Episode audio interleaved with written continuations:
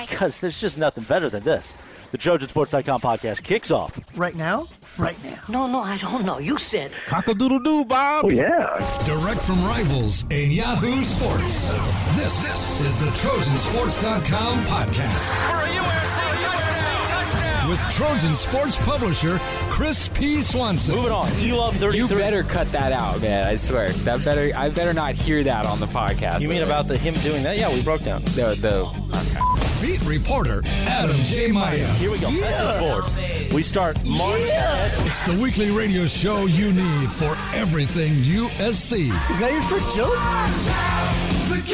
That's really a good one. Follow Trojansports.com on Twitter at USC underscore rivals. The Trojansports.com podcast kicks off now. Now.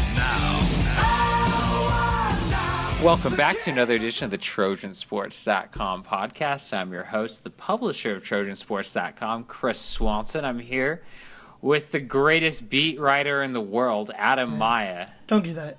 Okay. Do you want me to start over? No, I, I was being funny. You could. Oh, you're being. I can't tell. I thought you wanted me to edit myself. My apologies, Adam. I need to learn how to take a joke. Adam, everything's going great in the land of USC right Yeah? now at this exact. Oh yeah, Are we 12 sure? Twelve game winning streak. Uh, another win at home. They're undefeated in the top five. Everything's going fine. Uh, so yeah, get on the message board. Have that conversation because that's what everybody's talking about right now. I think because it's been a while where USC opened the year cleanly and was unbeaten through September. It actually hasn't happened since 2010. They haven't made it through the first week of October unbeaten since 2006. So 3 0, I think USC fans will take it however they can get it. Some will and some won't. That's what I've kind of learned uh, watching the Trojansports.com message board. If you're not on there, by the way, you should get on there and talk with uh, with all the USC fans because uh, lively conversation during and after this Texas game. Uh, interesting stuff. Also, a lot of great content. I think Clay Helton He- got fired like in the third He quarter. did. He did. There's a 60 response thread about how Clay Helton's done, and uh, on a win streak, by the way, as I mentioned before. So get on there and talk about it. And lots of great content from this game, from recent recruiting news and high school football games, all sorts of stuff. There's lots of reasons to be on Trojansports.com. So before we really dive into everything, just want to say get on there and sign up. And if you are a member, you uh, you already know, and you were caught up on this uh, this thrilling overtime victory over Texas. Which Adam, I guess we'll just jump right into it right now. I think they were bailed out by Sam Darnold again. Not to mention a gutsy kick, two gutsy kicks actually from a freshman walk-on kicker and now superhero Chase McGrath. What what did you think? What was going through your mind as USC was struggling with the Texas team that uh, that I think many people expected USC to blow out? Yeah, it did not go the way I thought it would. Really, none of the games have. I've just been wrong every week, so I, I hope you're not taking my prediction to guide your betting. But in the fourth quarter, I'm on the field. USC clinging to a lead that they've had the entire game, basically. And I expected Texas to go ahead. I did see that coming. We've seen this defense before where it tires. And they were excellent. I'm not trying to put this game on them by any means. I think that lack of rotating, that lack of experience from their reserves when they do get in the game is really haunting them in the fourth quarter. I think they were burned out. And sure enough, they give up the, the go ahead touchdown drive, a long one. I got to stand next to Vince Young for the majority of it. He's a, a character for sure. And Matthew McConaughey, there's a lot of people there. Uh, Roger Clemens, I don't know if anybody even noted that, but I got a photo of him um, because I could tell he didn't want to be photographed, so I just shot it anyway. What do I care? But I expected Texas to go ahead, and I kept looking at the clock after every play as they were driving because I'm basically trying to figure out whether Darnold would have enough time. And before that kickoff, there were 45 seconds left, and I thought, Yeah, he'll he'll do it. They didn't even have USC had no timeouts. They they were mismanaged, and I still thought because of the first down rule in college football, Darnold can get down there and at least get the field goal. But I thought he probably will get the touchdown. And then they lost six seconds on the kickoff, but they were out in the 35. So I felt like, okay, that was a good trade off. 39 seconds from your own 35. I still thought he's doing this. And he did it, right? He did it. He got down inside the red zone. I, I'm, I'm amazed, and yet I, I expected to be amazed. I, I don't know how better to describe Sam Darnold, but he does exactly what you expect him to do, which is essentially be perfect. So, uh, I'm just, I guess I'm grateful to see what I'm seeing up close from him. I think he's a comet, and he's gonna blow right past us in a short matter of time, and we have to soak up every moment of it. I think that they would have scored a touchdown if Steven Mitchell had gotten out of bounds. That was the play that kind of really flummoxed me. And I got to talk to Mitchell about it because he's a good kid, and I just want to know, okay, what what happened there? I, I know you know better, and I think it makes sense now after hearing him explain it. Um, before I get into that, what what did you think about that sequence? The the final drive, their final In drive regulation. Down the, uh, when they got the ball, I expected them to tie it. I didn't think there was enough time that uh, I was I was expecting a touchdown, but I knew they were going to score because they have Sam Darnold, and I know that they didn't score that whole game, and I know that the offensive line had trouble protecting him, but are you really going to stop this guy from getting, you know, into field goal range, you know, another 40 yards or whatever else in 40 something seconds when they're going to use four downs? And it was no. And uh, so I totally expected them to drive right down the field and, you know, to have a chance to, to tie it up with a field goal. Uh, Steven Mitchell's you know, I indecision. I think is what I call it. Right on the sideline, it surprised me because I expect it looked to me like he was running towards the sideline, and that he was going to go right out of bounds. And then it, it kind of looked like maybe he was trying to score or something. I thought that maybe he had to. I don't know, but it seemed like he kind of turned an angle at the last seconds, like a split second decision uh, to try to you know get to the end zone or something. Yeah, And, he was uh, caught off guard. That's what happened. It surprised me to see that happen. I don't know if he wasn't aware of the clock or what was going on, but Yeah. um, he knew the clock. yeah, I just I expected you know besides that last that you know him not stepping out of bounds, I expected them to go right down the field, have a chance to kick that field goal. Yeah. uh, forty five seconds is too much time for Sam Darnold. You know, uh, it, it it honestly it, it it just kind of made me think of Vince Young having time, and you know even more so, honestly. Because it feels like uh, he might even be more dangerous. I know Yeah, he can move crazy. it quicker. Yeah, way Yeah. better thrower. Yeah. So, uh, completely expected it to end the way that it did when it went to overtime. I expected USC to win because I don't think you stop Sam Darnold on a 25 yard field. I think he's scoring every time. And I thought Texas could score too, but I figured they would make a mistake before Sam Darnold would. And at that point, USC's offense was Sam Darnold and not much else. So, um, yeah, it, the end of the game went exactly how I expected it to after watching the rest of the game, which went nothing like how I expected it to. So it's 17-14, late in regulation. Darnold has the ball, and I didn't even remember the fact that USC had been shut out the entire half. No, I just figured this kid's gonna move it down the field and get them in the field goal range because they're relying on a walk-on true freshman kicker who has only attempted one kick and he missed it earlier in the game. Darnold knows that he's got to get it up close. It can't be a, even like a 40-yarder at that point. You don't want to do that. So I believed that he would get them into you know that scoring zone, you know, even within the red zone. So I bring up the Mitchell play because it ended up not mattering, but it really could have. Uh, if they missed a field goal, then we're looking at that play. uh, because I think that it kept them out of the end zone. I think they scored a touchdown had he had he just gone out of bounds. So I want to share this because I'm sure a lot of people were upset and angry and confused, and I definitely felt the latter. I, I didn't get what was happening. I talked to Mitchell about it, and he made the point that I caught in the middle of the field, and there was no one around.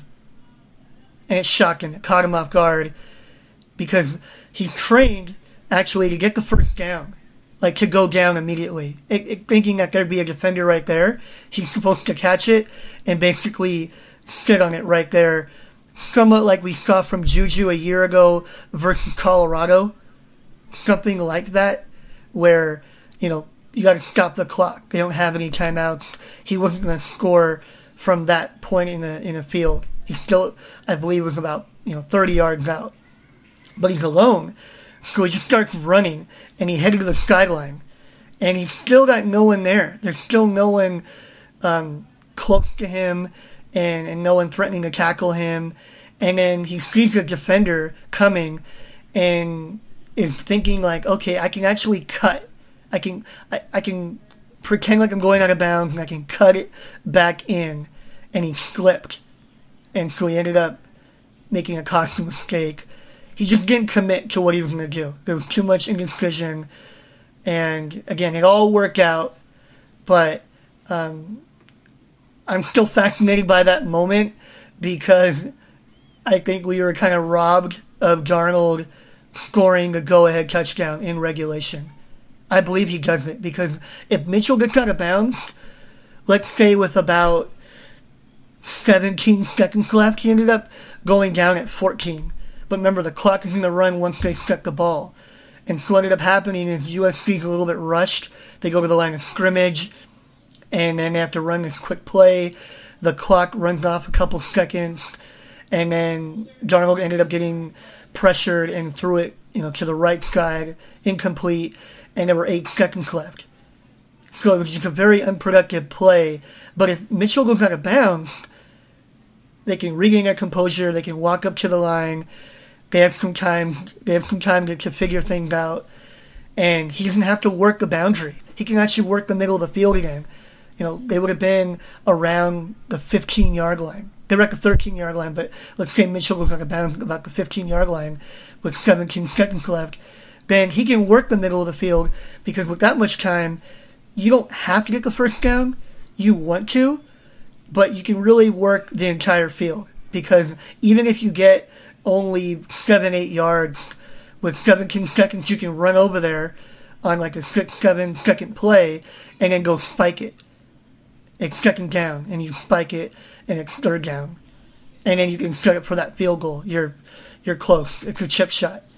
So I think because he get out of bounds, it forced them into a bit of a panic mode and they have to work the boundary and it's crowded and then we saw Darnold throw incomplete on back-to-back plays because he can only use about a third of the field, and then they have to kick a field goal. But it was spectacular.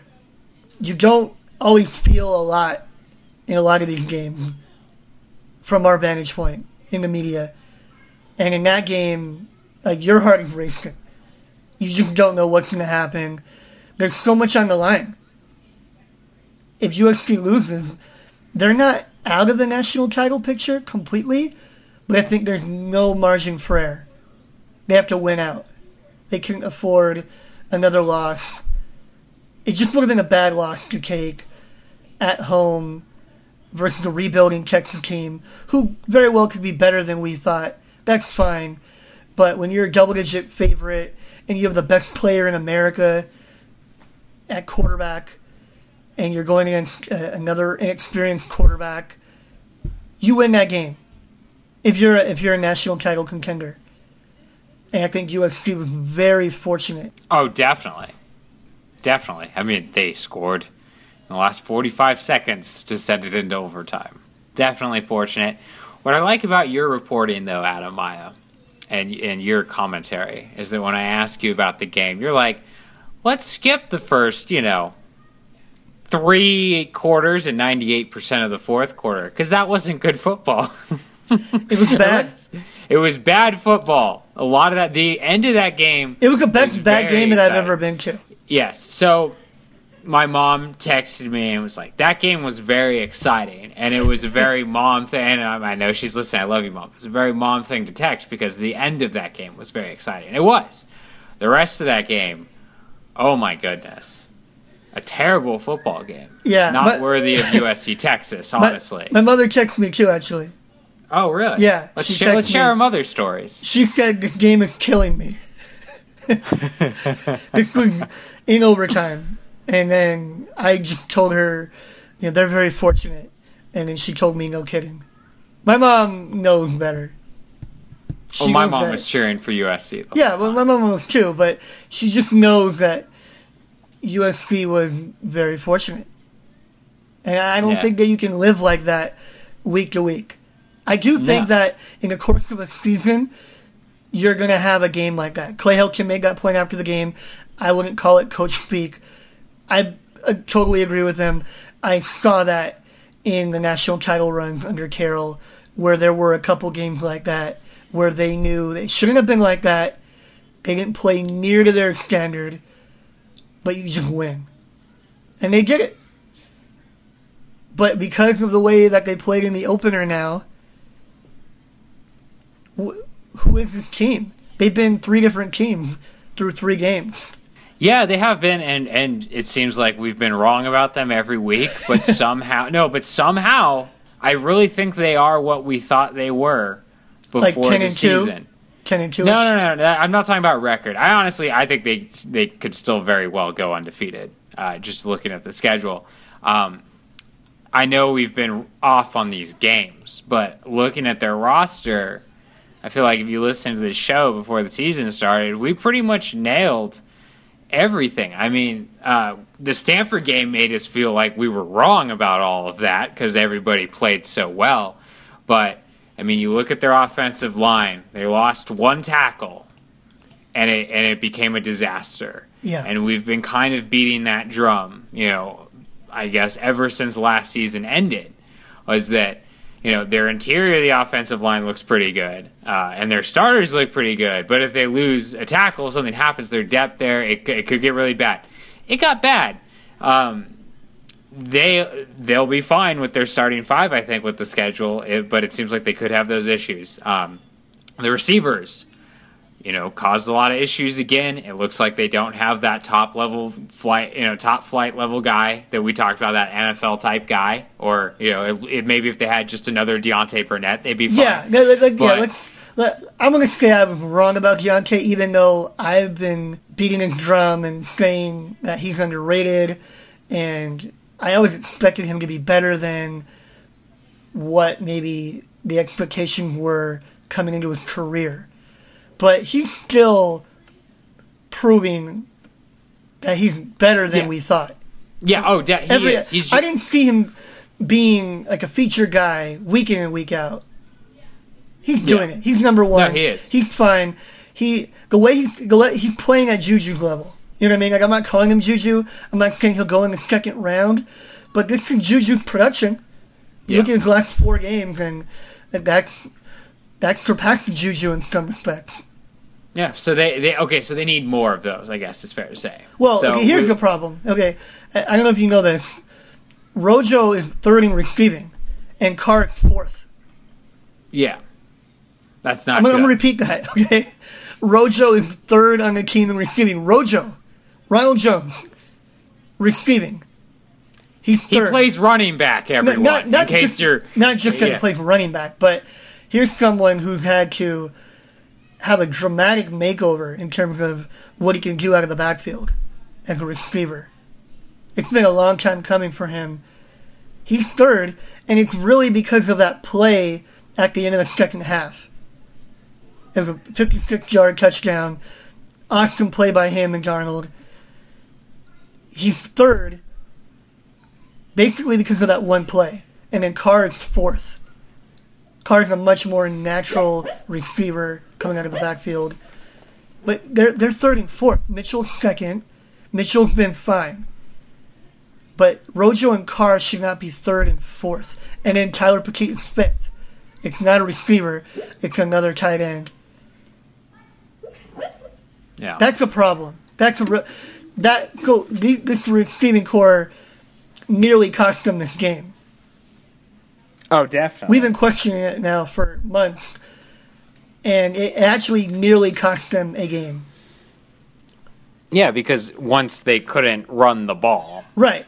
they And needed th- them. You know, they needed them to step up. You can't put that game on the defense, obviously. No. Not on Darnold. Not on Rojo and Carr. Offensive line was not great. They weren't a train wreck. They weren't great, but it, it wasn't like the worst we've seen them in some time or anything like that. They've been worse. They they Yeah. just weren't very good. The receivers were a nightmare. Yeah. They And were so I- bad that they almost lost this game.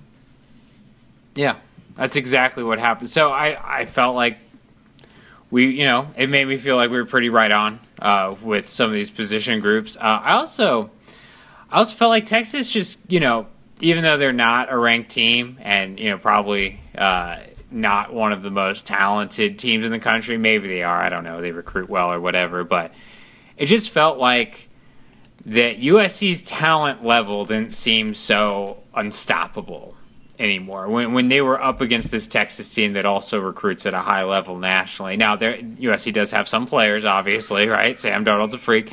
But it just felt like I looked at Texas's receiving corps. I know we've been talking about the receivers. I felt like, oh, like you know, they they have a maybe like a, a top end receiver that I think USC would really want. I know USC recruited him, and the receiving corps is better than USC's. And uh, Texas's secondary, uh, you know, looked just as good. And USC's defense is good. They played a good game. We've been we've been talking them up for a long time, but it just felt like even though Texas's defense, you know, they gave up 50 points to Maryland, right? They didn't seem that good coming into the game.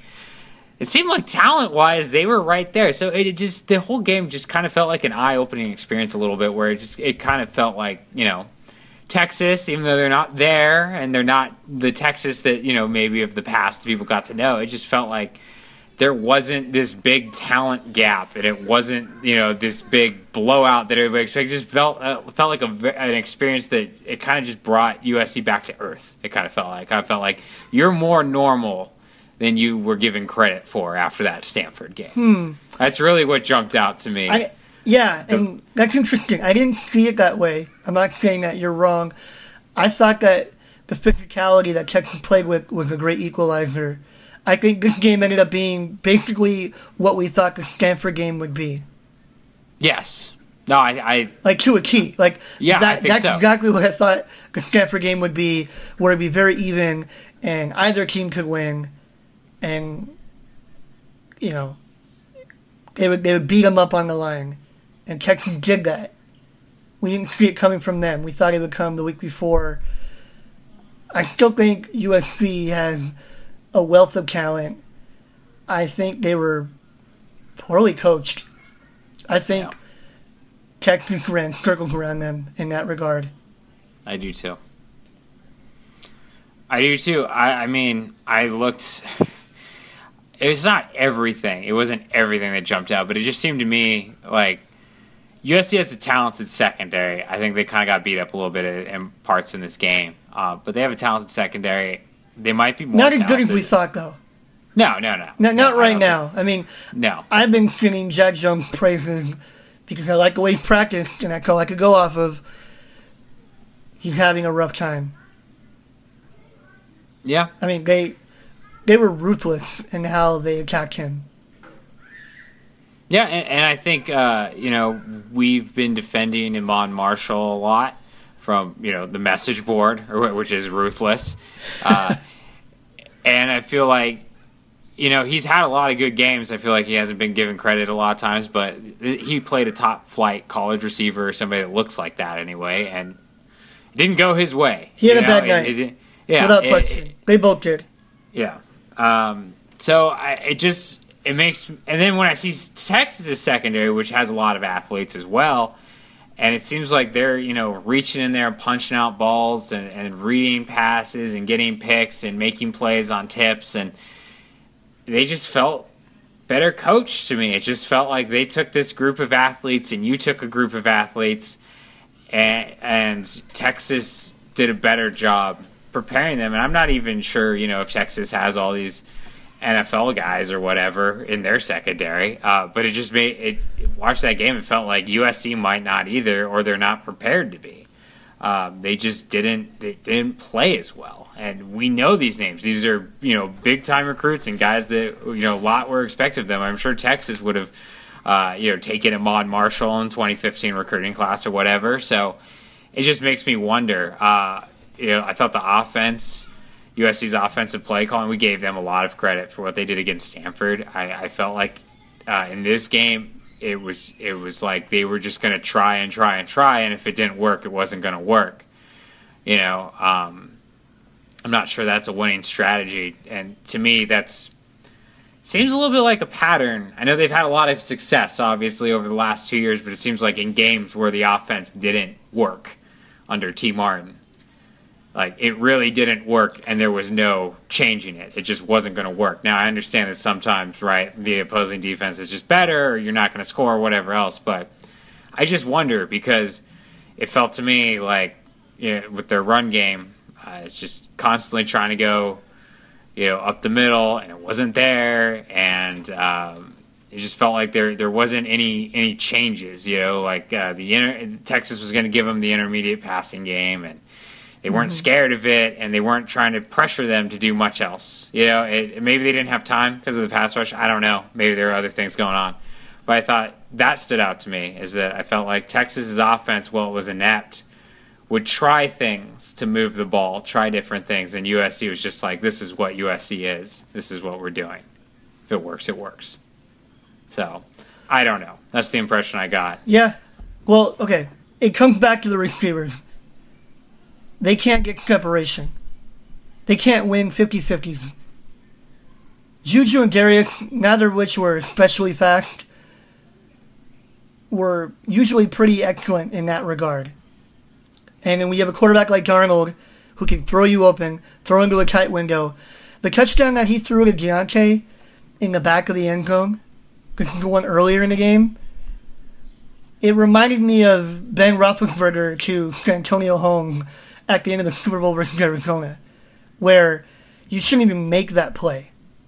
I mean, that throw is impossible, that catch is impossible, and yet they can do it. You just don't see that. Turn on the TV this Sunday, you're not seeing that play. They're at another level in that regard. The two of them, their chemistry, their rapport. But that's what it takes. It takes that kind of play that really only going to make right now for USC. But if you notice, a lot of what Darnold was able to do when he was able to move down the field, either a guy was like wide open, coming over the middle, like you said underneath, or it was incomplete, or it was dropped. A lot of drops again. But he's not able to just lead receivers who have a defender in the neighborhood and complete passes, which again, it's not because he can't do that or he's not making a throw. They're not finishing. They're letting him down. I just, I can't believe that it's just problematic for this group. And it still might be personnel. We, I think we still need to see more of Tyler Vaughn, more of Joseph Lewis but there, there's still too many drops from everyone. Velus had a costly one. I think everything comes back to them right now because it allowed. Take this game for instance, because Texas felt confident playing them man, they could load the box and they shut down the run. And we know it's not because of Rojo and Carr. Now, the offensive line didn't have their best night, but I don't think they completely collapsed. I don't think they went from being one of looking like one of the better units in the country to being a really, really bad one. I think it was the way Texas defended them that made them uncomfortable, and what their secondary was allowed to uh, was able to do because of these receivers. And also the play calling. They went 0 for 3 on fourth down, and at least two of them I recall. The the routes were designed before the marker. It was like fourth and short, and you have these receivers running inside these little quick inside routes before the marker on like a fourth and five. What are you doing? What is that? And they were really bad on third down as well.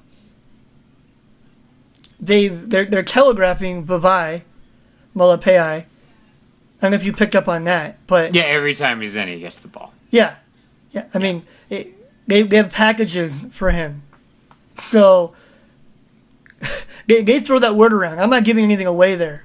That's what they call it. But it, you got to give him the offense. You have to play him and not you, not give him the ball, and not not draw so much attention to him. I, I really felt like they were giving away what they were doing with him. It, that should be less of a problem with Stephen Carr because it was executing the receiving game. With Rojo, it's always been a bit of an issue, and it, it basically was in this game as well. Um, he had the one catch on the faux Hail Mary, which I gave credit to Tee Martin initially. I thought that was a brilliant idea because it was such a difficult play to complete at the end of the half. You're basically just throwing in the end zone. And we came to find out that no, Darnold improvised. He didn't feel good about going downfield. He didn't have the time that he needed. So he threw to Rojo about 20 yards downfield. Saw that he just had a lot of green grass. And then Rojo did Rojo things and, and ran, and he got an incredible block from Steven Mitchell. Wonderful play by the three of them, but it's something that uh, they hadn't even practiced. Now it is it is part of the play design. You do have that guy underneath, but it wasn't something that they had planned or they had thought they might do. So good job by the kids. I think their coaches let them down in this game. Outside of the offensive play calling, because I was trying to kind of group it all together, we mentioned timeout mismanagement. Yeah. I mentioned special teams very briefly, where I just feel like We can talk just- about that. You want to? Okay, let's dive into that a little bit. Yeah, John Right, Baxter's bef- stealing money. That's what's happening. Well, I'm glad you said it because I've just been making jokes the whole season. So I'm, I'm glad that you finally put it out there. There's nothing about their special teams play that makes me think they even have a special teams coach. I've seen them when they didn't have a special teams coach, right? Or it was like a grad assistant doing it, and I, I can't tell that there's a difference. So I don't understand why USC has a special teams coach. I do not understand it. Makes no sense. He's there to pass out scholarships to players that will not play. He's literally taken scholarships away from USC. That's all he's done for them. That's what it seems like to me. Uh, they were atrocious in this game. Texas just won that battle. They were just better on special teams. They had a field uh, field position advantage all game long. Uh, it it jumps out to me. I mean, I don't know what to say. I know the guy has you know a resume, and at Fresno State, you know everybody built him up or whatever. But gosh, at least this season, it really seems like they're not good on special teams, and that's in that column of that we were naming off things, you know, coaching issues, things, Yeah. places where Texas outcoached USC, you know, clock management with the timeouts, the the offensive play calls, special teams, without question. There, Uh, there's no excuse for it. They have they have a full roster. They have 80 recruited kids on scholarship. They have one of the most athletic teams in the country. So if the personnel isn't executing, you have to figure, find other guys to do it. Well, But- this, I mean, think of this too. Not just the personnel isn't executing, there aren't big returns, or there's bad field position, or whatever else. I mean, if I remember correctly, Texas ran a fake punt and converted. It was called back because of a penalty. But it's like you have a special teams coach. Is USC even prepared for that fake punt at that point? Or they do they even know that that could be coming?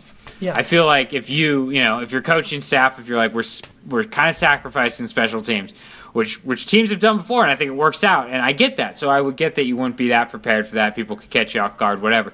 When you have a special teams coach, I feel like you should not be caught off guard by fakes and stuff. It should all be prepared for, and they prepare on special teams so much. They 'Cause we talked practice more special teams than any team I've covered, so none of it makes sense. and they have more special teams players on scholarship than any team I've covered.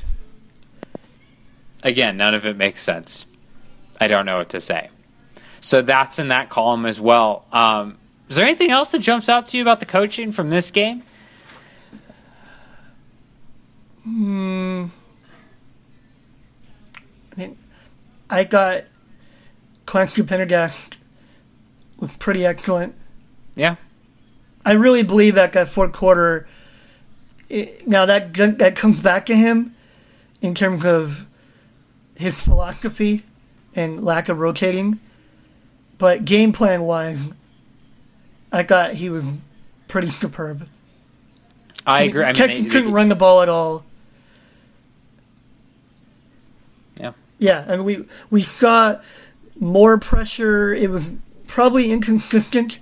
You know, I mean, the numbers look good because they had five sacks, they forced four turnovers, they had ten tackles for loss.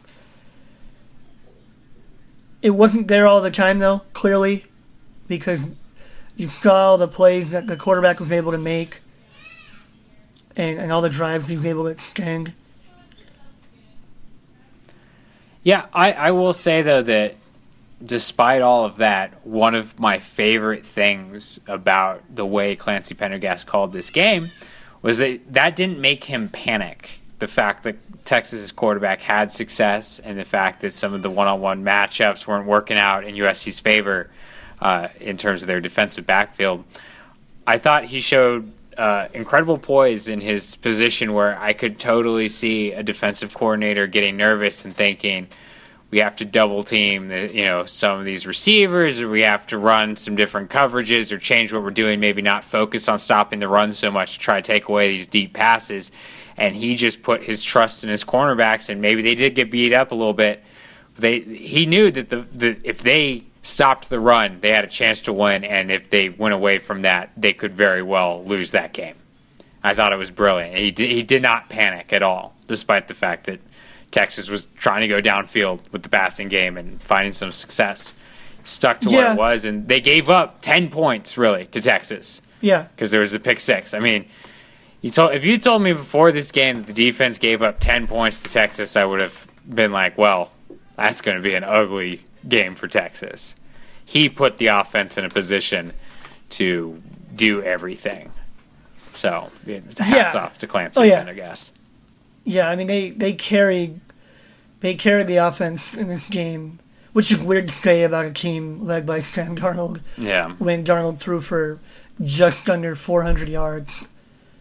But that's really what happened. I think uh, we finally got to see a couple people who we've been waiting for. Christian Rector had a monster game. I, I didn't realize all of it at the time, but Yeah, he had did. two and a half tackles for loss, uh, one and a half sacks. He forced the fumble, the, the fumble in overtime. He, he was only playing because Rasheem Green was injured when they should be playing together. And but you don't, you're not going to know this stuff if you don't throw them out there. You, you don't want to throw them out there at the end of a game in a, in a tight game.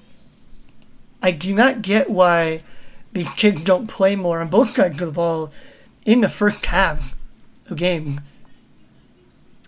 I don't get it either. Uh, because a few years ago it made sense. It was like, oh, they're decimated by the NCAA sanctions and these injuries, and their rosters, you know, not that good and smaller, and they don't have all this talent. And I still don't think they're back to having the super, you know, USC rosters that we saw a few, you know, when Carroll was there, whatever. But they're good enough to rotate. And doesn't that help your team down the line? So, I mean, like a couple years ago, you know, I would have told myself to be quiet and that Pen- Clancy Pendergast knew what he was doing. But yeah, lack of rotation uh, kind of st- stuns me a bit. You know, I mean, I guess I'd get it if, if it didn't happen too much in the secondary uh, because maybe you're so worried about the big play. But up front, you know, and at linebacker, it's just Well- it feels it's like those those those guys get beat up. You know, they get it just I don't know. It you just feels like it's it would benefit connected? them. But hey, don't you think it might be a bit connected to the injuries? I mean, Porter Gustin, we knew coming up with surgery on Wednesday, screws in his toe. Yeah. He's going. He played basically the whole first half. It's and, insane. And would have kept going, except he might have suffered a bicep tear and had to come out of the game. And then the screws were coming loose in his toe. And he's dealing with a shoulder as well. But he's playing until he literally cannot play at all. Rasheem Green never comes off the field until he's injured. Cameron Smith, dislocated finger, finishes the game. John Houston, he didn't play. Marlon Tuipulotu's not playing right now. That's going to be a problem. Because yeah. not, not only are these some of their better players on defense, but you just have no idea what's behind them. They might be good, they might not be good, but we don't know, but neither do they, meaning the staff. They don't know. If they if they knew Christian Rector would do that, he would have been playing. But they don't know that because they don't play him. Yeah. There, there are other guys like that, I believe, on the roster in the defense. Maybe someone like Kelly Ross. You know, there hasn't been a significant injury in the defensive backfield, but he's an example of like, if you don't play these guys, you have no idea like what you can get out of them. We, we saw what happened on the offensive line, like you mentioned, when Chuma goes down. Chuma might be out for a little bit. What are you gonna do? I mean, I, I have a couple ideas. I, I think you could see maybe Chris Brown moving from left guard to right tackle, and then Vorhees going to left guard. I think Vorhees maybe isn't ready to play tackle right now.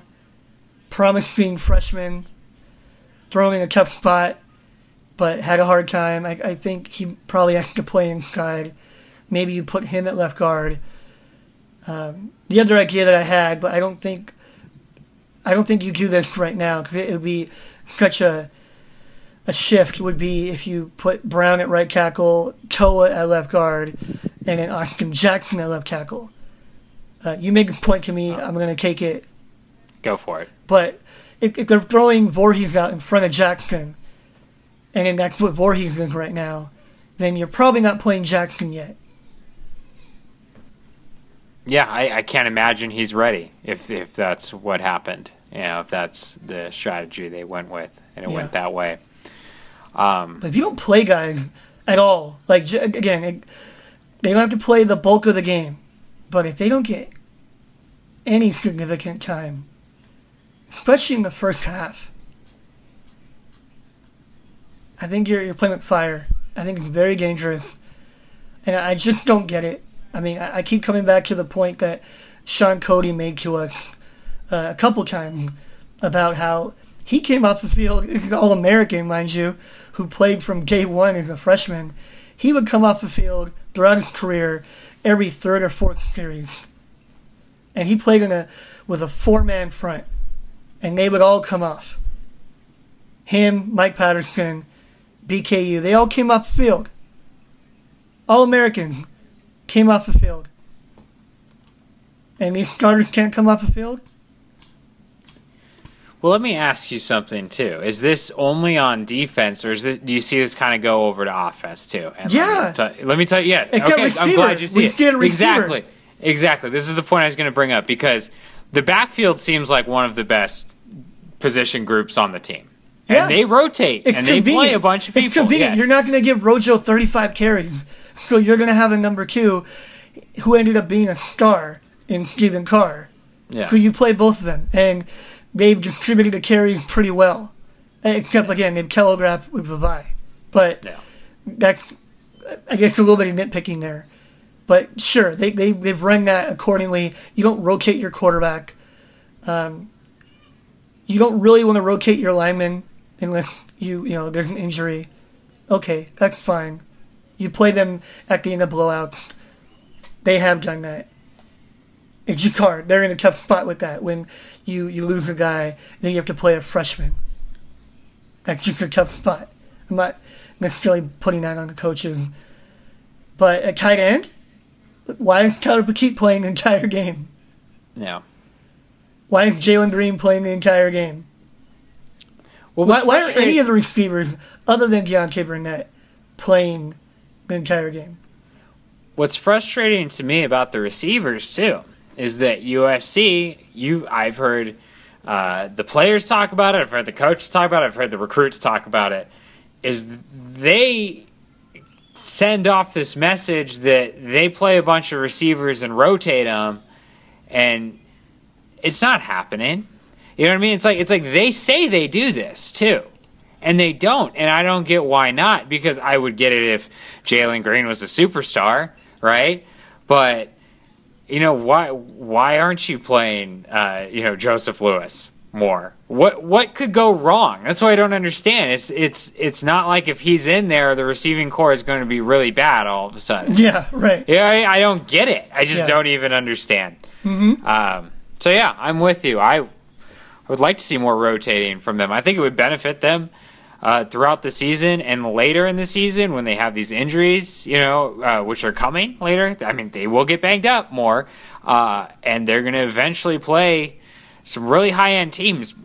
You know, maybe this season, maybe in the postseason, who knows? But it's eventually going to happen. And gosh, you'd think you'd want to have everybody below the starters ready.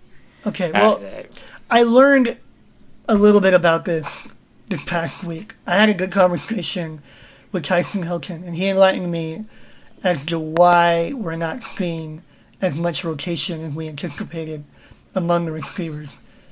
He made the point that because of Sam Darnold's style of play and the way that he can extend plays and buy himself time, the receivers are taught to where they have a route, they have an assigned route, and then they look, and if the ball's not in the air and a play's still going, they're taught to break off the direction that they're going in and run to an open area. It's kind of like a like a delayed hot route. Now it's a bit complicated. You know, it's something that you see more of in the NFL. And so with these young receivers, there a lot of them are still trying to pick up the initial assignment. Now it, it's kind of a catch twenty two because if they're never playing, then how are they going to learn? They have to play. So I get why maybe it would be rationed, but I think it's been too too limited. There needs to be more. And here's the other thing. Okay, newsflash on this. We think the world of Darnold. I know that he can extend plays as good as almost anybody, except he's been pressured at, at a degree that he had not last year. He's getting hit. He got beat up in that Texas game. He's never been hit like that before. Nope. He got sacked three times for the first time in his career. He's already been sacked six times on the year. Do you remember how many times he got sacked all of last year? I'm guessing it was six. It was six. He's already he's already reached that in three games. I mean, people are defending him differently, of course. I think a part of it is him probably seeing the field a little bit better, being a little bit more comfortable in the pocket, not having a, a quick of a trigger to run the ball, because he's capable of running. But I think a year ago, especially when he got the job initially, he would flee. He'd flee a little, a little bit earlier than maybe he had to because he could, and it was positive, but because maybe he didn't really know everything that he could do and, and let things develop the way that they could. So now he's sitting back there a little bit more, and he's by no means a statue, but he's trying to throw the ball more. And with this receiving corps, it might not be the best strategy. I think you play the young kids and you get the ball out a little bit quicker. And you can get them on their initial route. And I think with people like Joseph Lewis and Tyler Vaughn, because of their size, they can win these 50 50s. They might not win them immediately, okay? It, it might be a little bit rough sledding. Like, say, we're talking about the Cal game this upcoming weekend. And the first half, it might be a little bit clunky. But if they're both available, I mean, Lewis was come, you know, had a bit of an injury, got pulled in the last game. I, I don't think it's significant. But let's say he's fine, and Vaughn's fine. I'd be playing them as much as possible right now. They should have already been playing, but you play them now, and I think it'll blossom. It'll blossom, I think, even within the game. I think Darnold's that good. I think they're that good that this can happen quickly with them. But it's not going to happen if you throw them out there, you know, once every other drive for a play or two. Look at the end of overtime. Tyler Vaughn nearly made a spectacular catch. Some people called it a drop. I wouldn't even go that far. Okay, I mean, that's a that's a professional catch right there. So I, I know he didn't make it. He came very close to making it. It looked like he might have made it initially, but upon further review, the ground helped him secure the ball. It hit the ground. He didn't catch it. You know what though? Darnold makes that throw to him. He, he's fearless in doing that. He'll make that throw again to him. Maybe he catches him next time. Maybe he doesn't. But then you keep making that throw to him, he's going to make that play. I guarantee it. So, Oh, yeah. Darnold's already there. He's already ready to make that throw in overtime. Like, I, I'll make this throw to Tyler Vaughn, who he's targeted, I think, like, up until that point, like, five times the whole year because Vaughn hasn't played very much. Well, the other thing that I think of, because my biggest takeaway from this game was the receivers, because I felt like the defense played so well. And even though they shut down the run game, I just felt like, you know, if Sam Darnold made this play, this play, this play, or basically if his receivers did, I don't know if that game's close all of a sudden. Yeah. They might be a completely different team if they had a higher, you know, if these receivers grow or get to a higher level or whatever you want to call it they could be unstoppable because maybe you shut down their run game and it just doesn't matter. Well, and, and which- it wouldn't. is- It, but it wouldn't go. I mean, they would have run much more effectively. Yeah, oh, th- probably that too. You're right. You're right because sure. there would be more threat of the pass. So that's true. But I, I'm just, it just seems like you're right on because if you if you help these receivers grow and play in you know real college football games or whatever else, your team like, but could be so different by the end of the year. And may, you know maybe you get there anyway. Maybe you get go undefeated, get to the Pac-12 title game or whatever. Anyway, but it's about that moment. You know, are you prepared to win that championship game to go to the playoffs to make a push to win the national championship? And with the receivers right now, the answer looks like no. Yeah, when they get to that moment, Yeah. and they need to work on that. And that's that's the biggest thing. That really, to me, that really is special teams maybe, but special teams kind of secondary in all this anyway. Yeah. Because the defense played so well, and we know what Sam Darnold is. We know what that backfield is. And while that offensive line did struggle, when healthy, they did look very good against Stanford. So when Well, they were and they were throwing so much.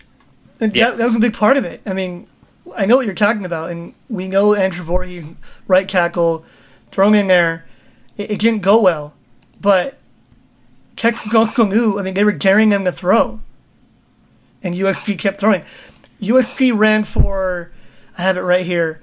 They ran for five yards uh, after halftime. Wow. Five. And, and they ran 13 times. Not very much for the amount of plays that they ran. They averaged 1.9 yards per rush for the game. That, that's inexcusable when you got Rojo and Carr. They came in averaging 7.8 yards per carry combined. In this game, they were held to 2.7.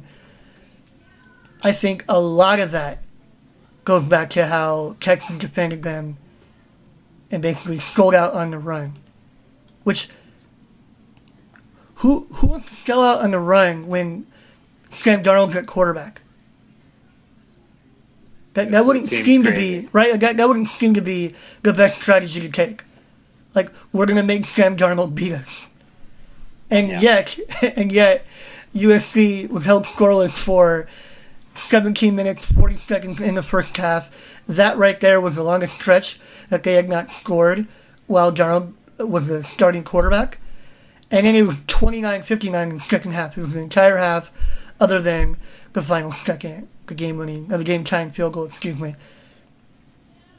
Yeah. It should never be shut out for a half, and they really they were shut out for three out of four quarters in the game. That should never happen. No. It shouldn't, and it, they didn't make Sam Darnold beat them. They they made USC's receivers beat them. That's Yeah. what they Well- that's what they were doing. And USC did. I mean, again, Darnold threw for nearly 400 yards. They did move the ball. They couldn't score in the red zone. They got one touchdown on their four trips. They came away with 10 points total. Why is that? Because because the receivers they don't have that Yeah. red zone threat. Yeah. They they badly miss Daniel Mater but I, I think they're also just missing the guys on the sideline that are available. Yeah, I think they missed Cary Angeline, who's six nine or whatever. He's Yeah. like eight feet tall. Right. It's like throw that kid the ball in the red Mhm. zone. Why don't you? So Yeah. And Joseph Lewis, six two. Randal Grimes, who looks like he's redshirting, six foot four. yeah, Tyler Vaughn, six two. Long, you know, like lo- maybe the longest arms of, of any of the guys. I mean, look how high that throw is at the back of the end zone at the end of the game. yeah. Their starting receivers right now, I think, are like 5'10", 5'10", and five ten. Jalen Greene's not short. No, no, he's a bit taller. He's he's over six feet tall, but it just I don't know. It just it just seems like they could try some different things in the red zone. Um, I have to ask you though, Yeah. Because I made the joke early, you know, right off the bat. I'm not even sure if you, you caught it as a joke, much like I didn't catch your joke, but uh, that everything's good in USC land, the message boards, everybody's happy. Really, what's going on is it seems like there's a fierce debate right now between the sunshine pumpers, as they are called, and the doom and gloomers. Uh, between everything's okay and it's fine and this is normal and everything's fine and this is not okay and it's not normal and everything could end up badly and everything could end up terribly. What are you kind of thinking right now? Because it seems like, you know, we've been kind of going back and forth after that Western Michigan game. We went one way. After the Stanford game, seems like we went another way. Do you still feel as, as positive as you do after the Stanford game, or do you are you kind of back in that Western Michigan camp? Where, where are you kind of, where are you right now with this team, Adam Maya? I think I'm back where I started coming oh, wow. into the year, where I think they have the schedule and the quarterback to run the table or go 11 and 1. But I don't know if they have the maturity, if they can play with the consistency, if they're going to have the depth to actually get there or or fall to 10 and 2 because the opener was a losable game even though I never thought they were going to lose while it was happening and they ended up winning by 18 they were tied in the fourth quarter Yep. this game they were losing at the end of the fourth quarter Yeah. Now, I I did a little bit of research on that because I knew that it had been rare for them to be in that spot with Darnold, and I'd kind of forgotten this that they hadn't trailed in the fourth quarter of any game other than Penn State, the Rose Bowl, and but in their they've, they've had 12 regular season games with Darnold as starting quarterback. And they trailed for the final 16 seconds of the first one versus Utah last September, a year ago. And then he went 10 straight games where they were winning in the tied or winning in for every second of the fourth quarter. And then this game they trailed for 44 seconds in the fourth quarter. And then they tied the game in the final second of the fourth quarter. So that's one minute that they've been trailing with Darnold at quarterback out of 180 minutes. That's crazy. One out of 180. That's how good he is. So That's that's unbelievable. So if you're asking me about what's coming next, I feel like I'm not confident in in them winning out, but I'm not picking against Sam Darnold. I'm just not going to do it. I Yeah. I thought that he was going to lead them to the game-winning touchdown, despite the fact that they've been shut out the entire half. I still thought he will do it. He's gonna he's gonna win the game right now. And when they ended up getting stopped, I pretty much chalked it up to the fact that that you know Mitchell made the mistake and getting out of bounds, and that he he basically kind of burned their opportunity right there. But because he made a great play at the same time, you know, kind of Yeah. a, a bittersweet play where okay, uh, he moved them down the field and now they're set up for a pretty nice field goal. Yeah.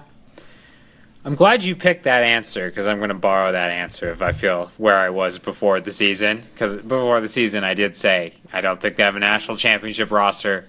They have Sam Darnold, and that could work out well for them.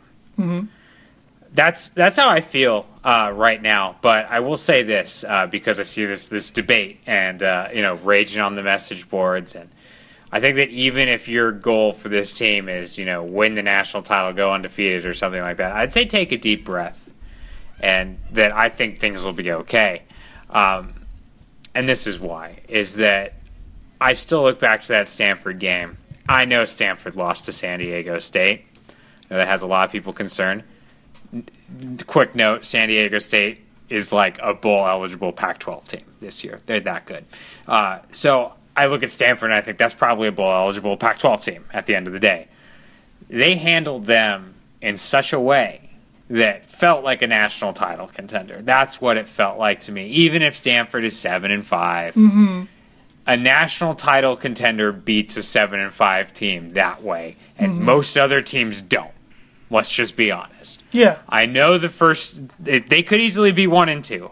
I get that. They were trailing, you know, against what or they were tied with Western Michigan, trailing in this game. And I know that, you know, people a lot of people will tell us to look at maybe the second half of the Western Michigan game. We'll look at the second half of the Texas game, right? Lots Yeah. of red flags. Lots of red flags. But they are three and out. I know that sounds silly. I right, I know that seems a little bit ridiculous, but it means something. They found a way to beat Texas, and that is what national title teams do. I know it seems silly. Maryland beat Texas, right? Maryland put 50 on Texas. I get it. They still won that game, a game that they could have easily lost. They have won two games that they could have easily lost. So I am banking on Sam Darnold, like you are, and that I don't think he's going to lose himself. I'm also banking on regular growth throughout the rest of the regular season because I've seen things like this happen before. That 2004 national title team started off with you know some tight performances. Uh, you know, against Virginia Tech, they they went to Stanford, not a good Stanford team. They almost lost that game. Yeah. You know, I've seen this before, so I'm not ready. Even as somebody that you know has hit the panic button before and said like, "Oh, they're not going to be good. They're not going to," you know, whatever. I've I've made comments before. I'm not ready to do it yet because they won. I expected them to blow out Texas. I expected them to blow out Western Michigan, but they won that game. If they had lost, I'd be ready to sell them uh, and just say no. But they won, and then I look at the rest of the schedule. I even think if their offensive line is banged up, they're going to be able to run the ball on most everyone they play, even if they sell out to stop the run. I truly believe that. It's the Pac 12, and, and while it's a good conference, the very bottom of the conference cannot compete with USC in the trenches, even the second team USC players. It's not going to happen. There might be some close games. Maybe they do lose one. Maybe they do lose two. But take a deep breath because you're if you're listening to this podcast, you're a fan of USC, a great program, and it seems like there's an incredible chance that they're going to win at least 10 games, that they're going to play in a special bowl game, and it feels much much different than it did a few years ago when it felt like the program was flailing and there was, you know, not much hope. So, I'd say I say take a deep breath. I really do. I really do. You know what, man? Fair or not, I think that they have to get to the final four. I feel like that's like the bottom right now. if they don't make the Final Four, it'll be a major disappointment. But that's because of Sam Darnold. Yeah, though. Yeah, because he ain't coming back. I get it. I get it, but I just look at this roster. I look at what they've gone through in recent memory. I know they won the Rose Bowl last year. I get that. But I get why you'd be disappointed when you have an all generation quarterback if you don't win it all in your USC. It feels like that's when it should happen and that it's a once in a lifetime opportunity or whatever.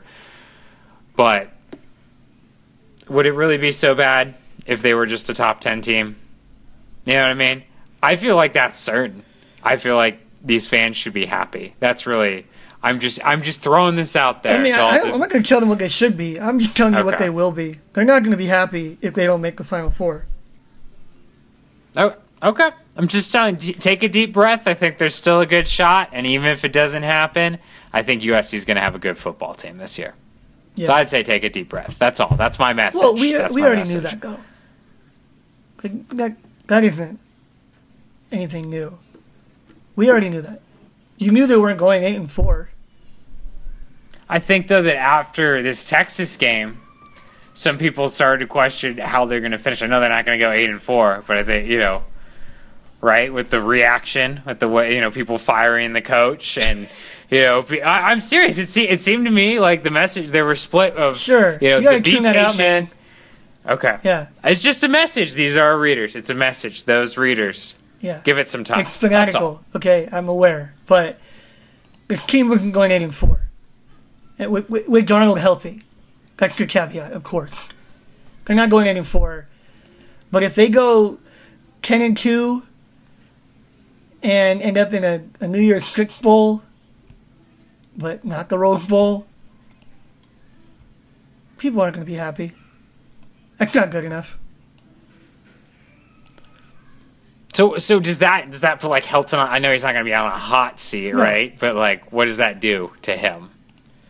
You feel like uh, Well, does this kind of continue where it's This like it every week? Yeah. So if they don't win this year, and then Darnold leaves, like I fully expect him to, then it might take a couple years before they're in this position to win a national title. And and then it, people get antsy. Right? It's like, oh, we, we kind of blew that opportunity in 2017 when we had the best player in America at quarterback. And now, you know, we're we're nine and three or we're ten and two every year, or maybe even, you know, we eleven and one and we lost the Pac-12 title game or or we won the Pac-12 title game, but we're not in the Final Four or you know losing the Final Four, whatever. I mean, you got to win the national championship at USC, and it's really hard to do. I'm not I'm not acting like if he doesn't, he's a failure. I'm just saying that if he doesn't, then the clock is ticking. That's the way it works here. Yeah, He No, knows it's true. that. He he knows. That. I mean, it's funny. I I'm walking off the field, and I see Lynn Swann walk by me swiftly. He's because he knows you. he got it. Yeah, right. He doesn't want to talk to me. No, but we didn't make eye contact. I just saw him walk by, but walked right by. He's serious, and his wife looked at him, and I. So I'm looking at her face, and he has his back to me, and her. her I mean, it, it spoke a thousand words. It was like, really? it, it, was not good enough because I think I, I'm reading into this, but I think they probably came away uh, feeling like the way we do, where if it's going to be like this in this game, then what's around the corner? What's next? This game didn't exactly inspire a lot of confidence in them moving forward in terms of winning a national title. No. And in Lynn Swann, I think his standards are different than Pat Haden's were. I agree. So, You can tell with his comments earlier. on. yeah. So, now's the time. Yeah, they're going to be good. They're, they're not going to be bad. They're going to be very good. They'll probably be great. except great and defined in a whole different light at USC. And this isn't 2010. You know, Lynn Swann doesn't care that they don't have a full deck of seniors and redshirt seniors. I think that matters. I think that that cripples them to some extent. But he doesn't care about that. I think that if they don't win a national title, if they don't get to at least the final four, it'll be a disappointment.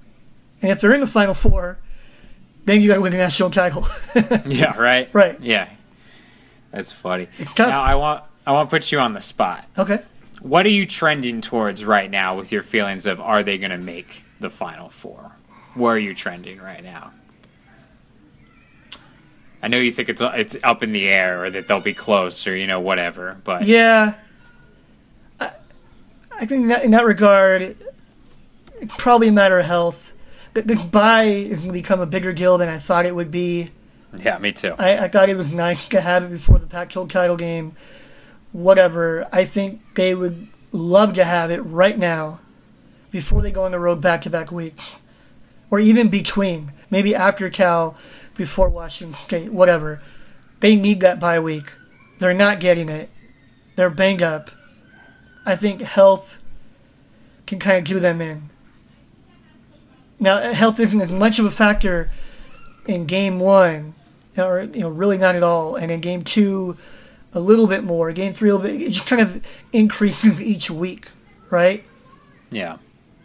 Okay. Well, we're in week four. It already feels like a factor. I think it was the receivers this past week. I think they were the biggest factor. Now I'm looking at nine more games, and I'm thinking it, it might be health that holds them back. But if they're healthy enough, then I don't think they're losing more than one game, and I think that they can afford the one loss.